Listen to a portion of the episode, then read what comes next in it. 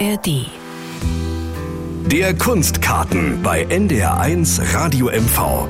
Konzerte, Lesungen, Hörspiele, Kulturberichte. In diesem Jahr feiert der Rundfunk in Deutschland seinen 100. Geburtstag.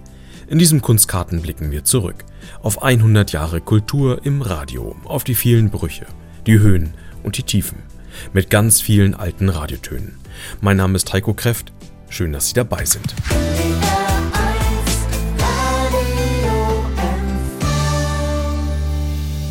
NDR1 Radio MV, der Kunstkarten zu 100 Jahren Kulturradio. Radio und Musik, das gehört von Anfang an zusammen. Auch im Programm der Nordischen Rundfunk AG, der NORAG. Sie sendet ab 1924 von Hamburg aus für ganz Norddeutschland. Der NORAG-Marsch, gespielt vom NORAG-Orchester. Das Norak-Orchester ist vor allem für Tanz- und Unterhaltungsmusik zuständig. In den ersten Jahren wird die Sendezeit etwa zur Hälfte mit Musik gefüllt. Neben dem sogenannten Tanzfunk gibt es viel klassische Musik. Im Programmheft für den Winter 1926-27 wirbt die Norak selbstbewusst. Die Norak-Oper spielt mit eigenen Mitgliedern und eigenem Orchester, ergänzt durch Gäste von Weltruf, ernste und heitere, für den Funk besonders bearbeitete Opern. Sie bringt in dieser Saison eine Reihe von Uraufführungen zeitgenössischer Komponisten. Damit wird Radio selbst zum Kulturträger. Im Mai 1929 überträgt die Norak beispielsweise aus Schwerin die Uraufführung der Oper Schöne Lau der Komponistin Julia Kerwe. Hauptsächlich werden aber Werke bekannter Komponisten gesendet. Weber, Wagner, Mozart, Gluck, Donizetti, Offenbach, Smirtana, Floto. Zauberflöte, Der fliegende Holländer, Zar und Zimmermann, der Barbier von Sevilla, der Barbier von Bagdad. Allein im Winter 26-27 überträgt die Norak 50 Opern, live aus Hamburg, Bremen, Hannover. Hochkultur für die breite Masse. Der frühe Rundfunk versteht sich als klingende Volkshochschule. Regelmäßig bringt die Norak die Sendung Schule der Musik. Ihr Endziel ist es, den Norak-Hörern die musikalische Erkenntnis, das musikalische Bewusstsein zu geben, die ihnen allein ein wirkliches Erleben der Musik vermitteln können. heißt es in einem Norak-Programmheft. Auf ungeteilte Liebe beim Publikum stößt das nicht unbedingt. Das Hamburger Echo, eine sozialdemokratische Tageszeitung, moniert im Oktober 1928. Dienstag, 18.25 Uhr. Eine der verhassten Opernübertragungen aus dem Stadttheater, die Walküre von Wagner. Mittwoch, 16.15 Uhr, hält Dr. Heinitz den siebten seiner wichtigen Vorträge Wie hören wir Musik?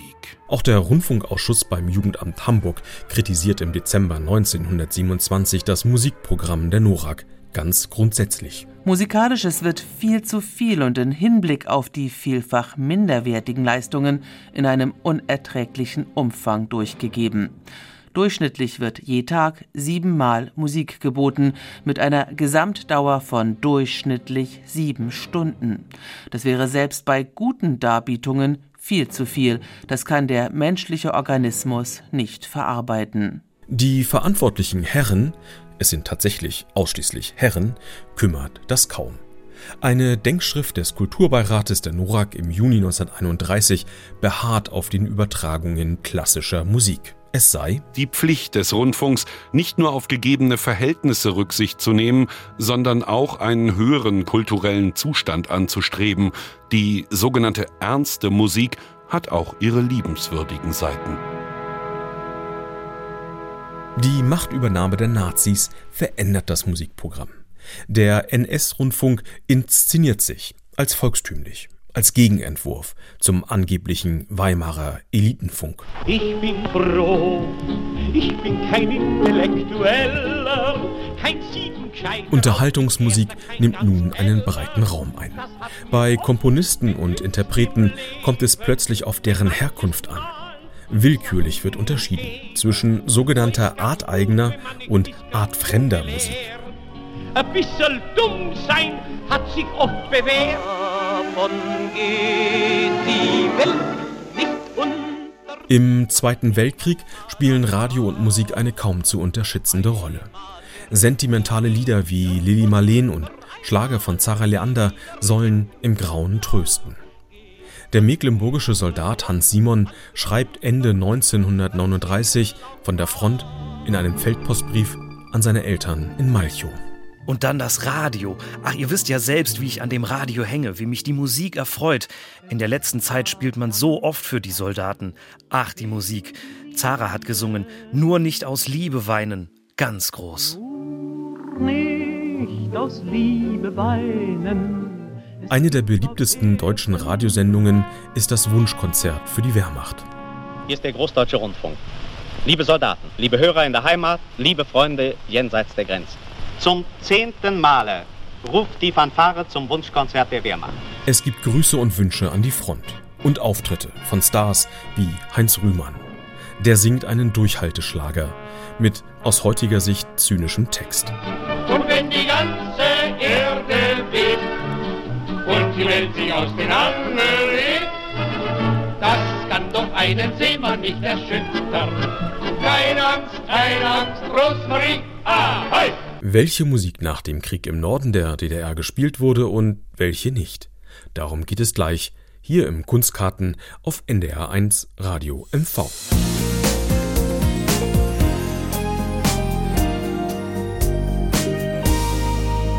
NDR1 Radio MV, der Kunstkarten zu 100 Jahren Kulturradio. Nach dem Krieg, ab Weihnachten 1945, geht der Landessender Schwerin auf Sendung. Für Musik sorgen zunächst Künstler des Staatstheaters. Sie spielen live. Bald wird das Programm musikalisch bunter.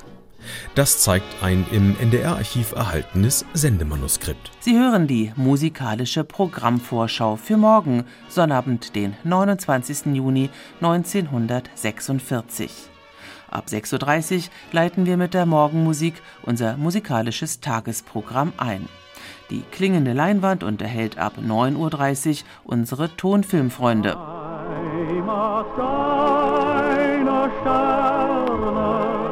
Uferschlager der Nazizeit. Der frühe Rundfunk in der sowjetischen Besatzungszone kann und will darauf nicht verzichten. Um 13 Uhr blendet der Landessender über nach Berlin. Im Tischkonzert spielt dann Egon Kaiser mit seinem Orchester Melodien von Königke. Ein kleines Opernkonzert unterhält sie weiter in der Mittagspause. Musikalisch gesehen ist Radio bis weit in die 1980er Jahre Kästchenradio. Jeder Musikstil hat ein eigenes Kästchen, eine eigene Sendung. Durchhörbare Programme wie heute gibt es nicht. Unter dem Titel Bevor der Tag verklingt bringen wir in der Zeit von 22.15 Uhr bis 22.35 Uhr bunte Tanzmelodien, die überschrieben sind mit Kleine Seefahrt. Nun, meine Damen und Herren, hoffentlich werden Sie nicht seekrank. Ziehen die Fischer mit ihren Booten aufs Meer hinaus. Große Rundfunkorchester bleiben auch in den 50er und 60er Jahren wichtig. Selbstverständlich wird beim Bau des ersten Schweriner Funkhauses ein großer Sendesaal errichtet. Dort werden Unterhaltungsshows produziert. Live. Wie diese. Ende der 50er. Der Sender Schwerin veranstaltet eine große bunte Abendsendung. Als Motto haben wir uns im Wesentlichen zwei Zeilen gedacht, denn wir wollen ja mit der Jugend, für die Jugend hier unsere Sendung starten. Und zwar, wer nie jung war, Weghören! wer verkalkt ist, Weghören! wir raten, wir lachen, wir plaudern, wir hören dufte Musik. Und dazu haben wir uns engagiert aus Dresden, die Tanzsymphoniker mit Günter Hörig, aus Berlin als Gesangssolistin Christel Schulze und nicht zuletzt aus Schwerin die Agitprop-Gruppe der Industriegewerkschaft Eisenbahn. Doch egal ob Ost oder West, die Archive der Rundfunkanstalten füllen sich mit Musikplatten und Bändern. Sie ersetzen zunehmend Live-Musik. Der Sender Schwerin gibt Ende der 50er einen Einblick. Wir befinden uns in einem der Räume unseres umfangreichen Musikarchivs und das sieht hier ähnlich aus wie in der Berliner Stalinallee. In fünf- bis siebenstöckigen Regalen stehen hier unser, unsere umfangreichen Musikbänder und vom Hänschen klein bis zur 9. Symphonie von Beethoven kann man hier eigentlich alles finden. Eine leichte Übertreibung. Was es nicht gibt, ist moderne Beat- und Rockmusik. Das hat politische Gründe.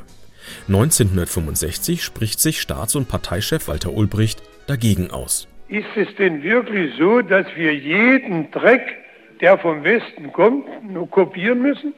Ich denke, Genossen, mit der Monotonie des Je, Je, Je und wie das alles heißt, ja, sollte man doch Schluss machen. Auch westdeutsche Schlager werden zunächst kaum gespielt, aus Angst vor politischer Unterwanderung. Karl Eduard von Schnitzler warnt im September 1968 vor Westradio und Westmusik. Ganze Schlagerserien gibt es, die alle fein die Bonner Politik unterstützen. Morgen, morgen lacht uns wieder das Glück. Schöne Melodie, nicht wahr? So schön, dass man gar nicht richtig auf den Text achtet. Morgen, morgen kommt die schöne Zeit zu uns zurück. Von der Maas bis an die Memel und noch ein bisschen weiter bis in die östlichsten Ausläufer Mitteleuropas. Radioschlager als faschistische Kriegsvorbereitung. Doch auch im Osten gibt es martialische Lieder. Um zu lieben, muss man hassen können. Man muss wissen, wo man steht. Man muss die Feinde beim Namen nennen, damit es vorwärts geht. Um zu lieben, muss man hassen können, singt der Chor der Bezirksdirektion der Volkspolizei Schwerin, aufgenommen im Sender Schwerin. Dessen Studios dienen über Jahrzehnte der Musikproduktion. Das Radio Kulturproduzent.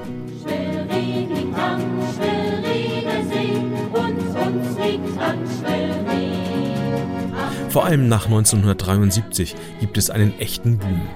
Damals werden Stereoaufnahmen in Schwerin möglich. Mit der Realisierung des vor uns liegenden Projekts wird es auch dem Sender Schwerin möglich sein, Stereosendungen auszustrahlen. Ich denke hier in erster Linie an Sendungen wie zum Beispiel Vom Telefon zum Mikrofon, das Wunschkonzert und die Unterhaltungssendung Robi weiß alles.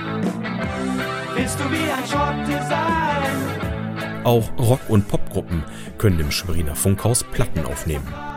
Ob es die verschiedenen Singegruppen, die Mecklenburger Dörpmuskanten, die Weberiner Sänger, die Gruppe Berluk oder die Sanderformation sind, sie alle geben dem Musikprogramm des Senders Schwerin ein eigenständiges Gepräge. Wir leisten auch mit der Gestaltung derartiger Musikprogramme einen Beitrag in der Klassenauseinandersetzung mit dem im Bezirk Schwerin stark einfallenden Sender, der BRD. Musik im Radio als Klassenkampf. Ein Rostocker Sender mischt da bald kräftig mit. Radio DDR Ferienwelle. Ferienwelle.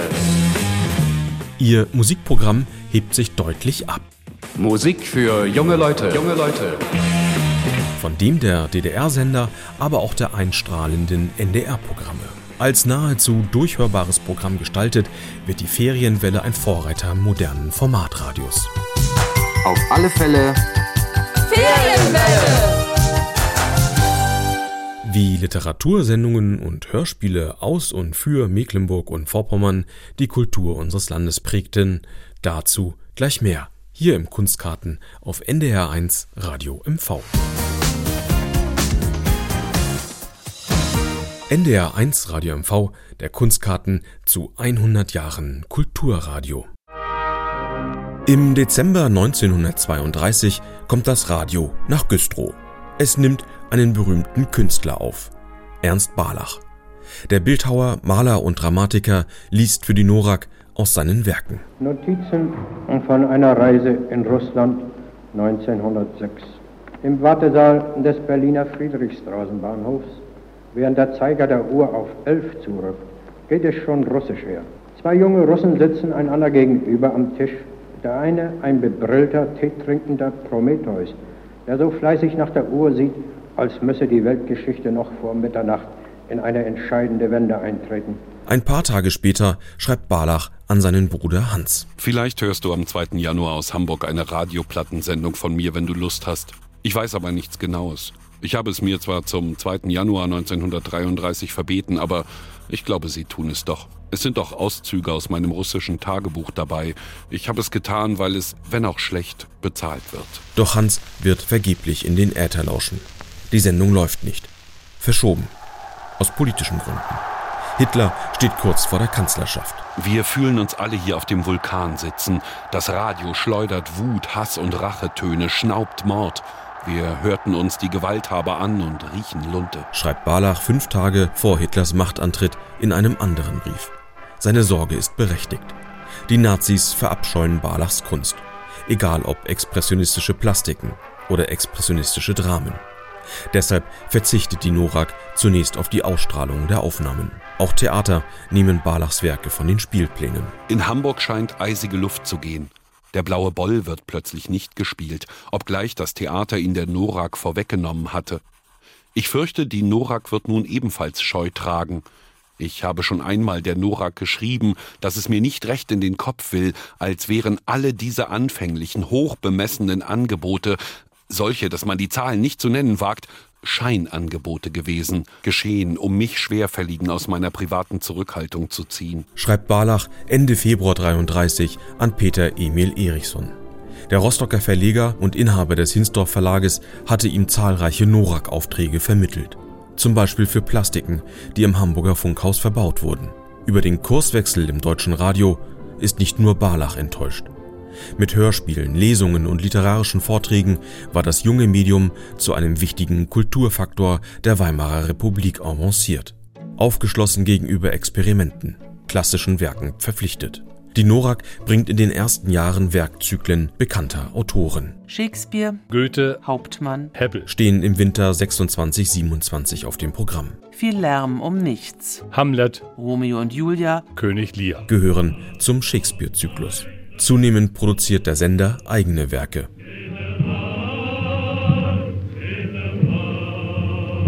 So entführt die Norak im Sommer 1931 die Hörer nach China. Die Jünger des Konfuzius saßen mit dem Meister zusammen unter dem Baum der Blüte.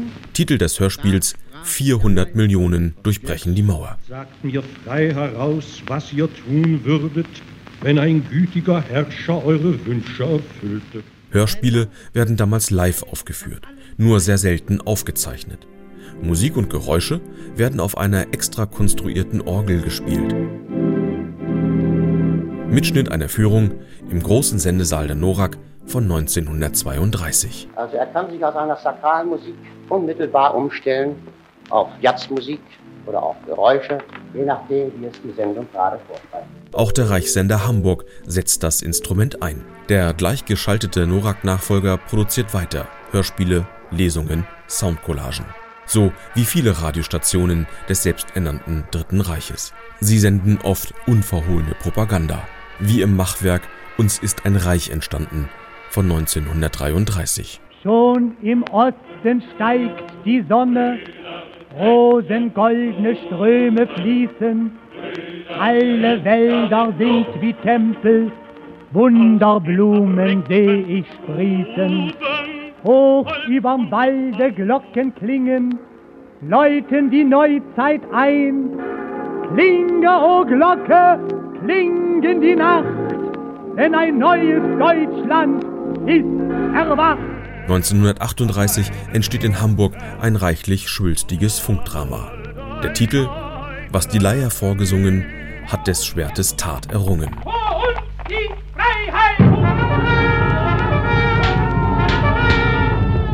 Das Hörspiel erzählt aus dem Leben Theodor Körners, ein Freikorpskämpfer während der napoleonischen Befreiungskriege. Gefallen 1813 in der Nähe von Gardebusch. Sein Tod fürs Vaterland wird heroisiert. Vergiss die treuen Toten nicht und schmücke auch unsere Urne mit dem Eichenkranz. Pathos, aber etwas schwächer dosiert, gibt es direkt nach dem Zweiten Weltkrieg im Landessender Schwerin. Gestartet Weihnachten 1945 stehen von Anfang an Hörspiele und Lesungen auf dem Programm. Zitat aus einem Manuskript der dritten Sendewoche. Der Landessender Schwerin setzt sich mit seiner heutigen Literatursendung für eine Lyrikerin aus dem näheren Gebiet Schwerin ein. Ilse Prein. Wir lernen in den nun folgenden Gedichten ihre wortgestaltende Kraft, ihre tiefe Empfindung um die Not und die deutsche Heimat kennen. Wie hat man euch verlassen? Wie namenlos allein steht ihr nun da. Mit leeren Händen in den blassen Gesichtern des Krieges runen, der an euch geschah. Betrogene seid ihr, betrogen um euer Jugend nie gekannten Traum. Wie hat man jahrelang euch angelogen und hetzte euch in fremden Lebensraum. Für die Inszenierung seiner Hörspiele engagiert der Landessender meist Ensemblemitglieder des Schweriner Theaters. 1965 erinnert sich der Schauspieler August Schlichting an die Anfänge und an die Aufnahme einer dramatischen Kampfszene. Um die Geräuschkulisse wahrhaft getreu herzustellen, zogen wir schon morgens in aller Frühe, bevor der ganze Lärm der Straßenbahn und so weiter einsetzte, zogen wir zur Schleifmühle. Und hier musste derjenige, der den Ertrinkenden darstellen sollte, sich auf den Bauch legen und wir mussten ihn an seinen Beinen festhalten. Und dann musste er naturgetreu dieses gurgelnde, ertrinkende Geräusch machen. Kopf unter im rauschenden Wasser. Wattmut, Dattmut.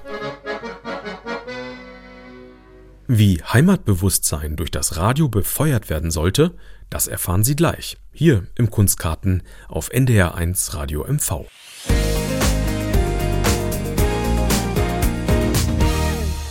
NDR 1 Radio MV, der Kunstkarten zu 100 Jahren Kulturradio.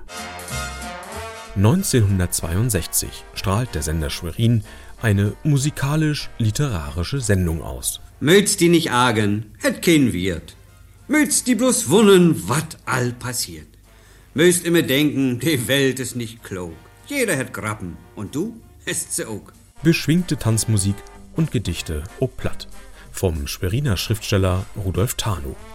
Das lässt manches Herz höher schlagen, sorgt für Abwechslung und Unterhaltung.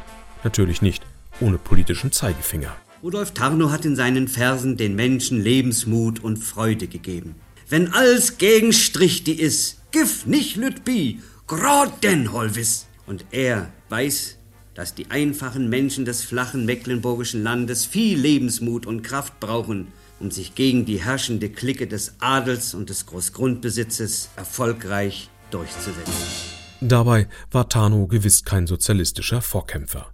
Im Ersten Weltkrieg schreibt er hurra-patriotische Werke, huldigt später Mussolini, zeigt sich freudig erregt über Hitlers Machtantritt. Tano ist kein Einzelfall. Die plattdeutsche Szene ist in der ersten Hälfte des 20. Jahrhunderts kulturkonservativ, oft deutschnational. Niederdeutsch wird gegen die Moderne in Stellung gebracht, zur Verteidigung einer dörflich gedachten Heimat. Heimat ist nie die Großstadt mit ihrem Wechsel. Heimat ist die Landschaft mit ihren Menschen und ihrer Sprache. Schreibt Kurt Stapelfeld 1924 zum Start der NORAK. Er ist Direktor von Norddeutschlands erstem Radiosender. Niederdeutsche Sprache und Sitte und darüber hinaus die Treue zur Heimat, die wollen wir hier von Hamburg aus fördern und wecken. Stapelfeld sorgt dafür, dass Platt von Anfang an fest im NORAK-Programm verankert ist. Vorträge, Literatur, Klassiker, Modernes, Fock, Brinkmann, Reuter, Lesungen und Hörspiele.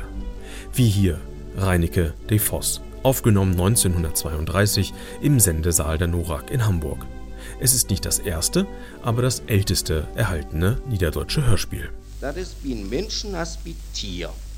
In jeden sticken graute Gier. Der nix het, wünscht sich gern wat her und der wat het, der ha gern mehr. Der Rundfunk und das Plattdeutsche. Die im Rostocker Hinsdorf Verlag erscheinenden mecklenburgischen Monatshefte preisen das im Januar 1931 als Glücksfall. Ist diese Verbindung alter heimatlicher Tradition und der modernsten Technik nicht etwas überaus Merkwürdiges? Es ist schon beachtenswert, dass der Niederdeutsche mit sicherem Instinkt im Rundfunk das Instrument erkannt hat, das dem Plattdeutschen neue Impulse zu geben imstande ist. Schreibt der Autor Paul Beckmann und glaubt, den Grund erkannt zu haben. Plattdeutsch und Rundfunk sind dadurch wesensverwandt, dass sie durch die Ohren wirken.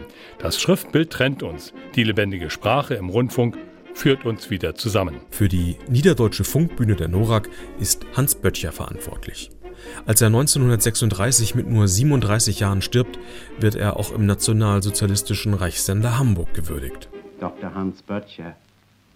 Ich sah noch in Postamt in der Schlüterstroh, als wir die erste plattdeutsche Stunde in Rundfunk haben, im Sommer 1924. Oh, was wir hier voll Freiheit, dass das also klappen, die, und dann sagt wir hören den und können uns verstehen. Plattdeutsch, ohne Droht durch die Luft, wieder über Land. Wird in die Hüsri. Mann, wenn wir das zugangen kriegen dort. Gleich nach der Übernahme des Rundfunks durch die Nationalsozialisten verlor Böttcher aber seinen Job. Genauso wie Norak-Direktor Kurt Stapelfeld. Dagegen protestiert der bekannte mecklenburgische Volkskundler Richard Wosidlo. Er beschwert sich direkt beim mecklenburgischen NSDAP-Ministerpräsidenten. Wir haben gemeinsam ein Schreiben an Granzow gerichtet. Die ganze niederdeutsche Welt ist mobil gemacht. Ob es helfen wird, ist ungewiss. Beide Herren waren bis in die Knochen national gesinnt. Böttchers Entlassung wird zurückgenommen. Er wird gebraucht. Auch der NS-Rundfunk sendet Niederdeutsches, allerdings weniger als die Norak. Böttcher moderiert systemtreu, wie hier 1935, musikalisch begleitet von der Kreiskapelle der NSDAP Salzwedel. Das altmärkische Platt ist rein niederdeutsch, das Bürdeplatt ist ein Mittelding zwischen Plattdeutsch und Mitteldeutsch. Aber eins haben diese beiden Menschenschläge erhalten. Sitte und Brauchtum. Das einigt beide. Nach dem Zusammenbruch des Regimes geht es zunächst bruchlos weiter. Auch der Landessender Schwerin produziert regelmäßig plattdeutsche Hörspiele, besetzt mit Schauspielerinnen und Schauspielern des Staatstheaters. Zum Beispiel 1948 die Komödie Kramer Krei. Oh, ich kann mich selbst backen. Miele, Miele, ich hab mich immer dagegen wehrt. Immer bin ich gegen das angehauen, was so warm und so leib in mich hochkäme, wenn ich die ankick. Miele. Doch bald dreht sich der Wind. In den 50er Jahren wird Platt zunehmend aus dem DDR-Radio verdrängt. Verärgert schreibt ein Rostocker SED-Genosse 1956 an das Parteiblatt Ostsee-Zeitung. Ich hef mich von Lüd, die dichte anwesen sind, vertellen lodden, dat Grau von de Landesleitung ut gegen de pladütsche Sprach to Kleed gorn worden wir. Dat is manche doch gewor worden, da dat to erst von den Zweriner Radio her männig pladütsche Stunden geven het und da dat denn so tämlich verbi wir. Das beklagt auch der Schauspieler August Schlichting. Er spielt in vielen Produktionen des Schweriner Senders mit. Zum 20. Geburtstag der Radiostation wird er interviewt. Nach der Vorstellung, dann wird uns wieder gesagt, ja, warum bringt sie denn kein plattdeutsche Hörspiel mehr? Die haben wir immer so gern gehört und die werden immer so interessant, wenn wir uns dann mit Armbrot hinsenden und sie hat uns dann was vorgemacht da in Rundfunk. So, diese Sachen hörten wir nicht einmal, sondern immer wieder und Leider ist es ja bis jetzt nicht möglich, solche Hörspiele den Leuten zu geben und zu bieten. Ob diese Kritik je gesendet wurde? Unklar. Sie findet sich versteckt auf einem Sammelband im NDR-Archiv. Mitte der 70er Jahre ändert sich die Situation erneut.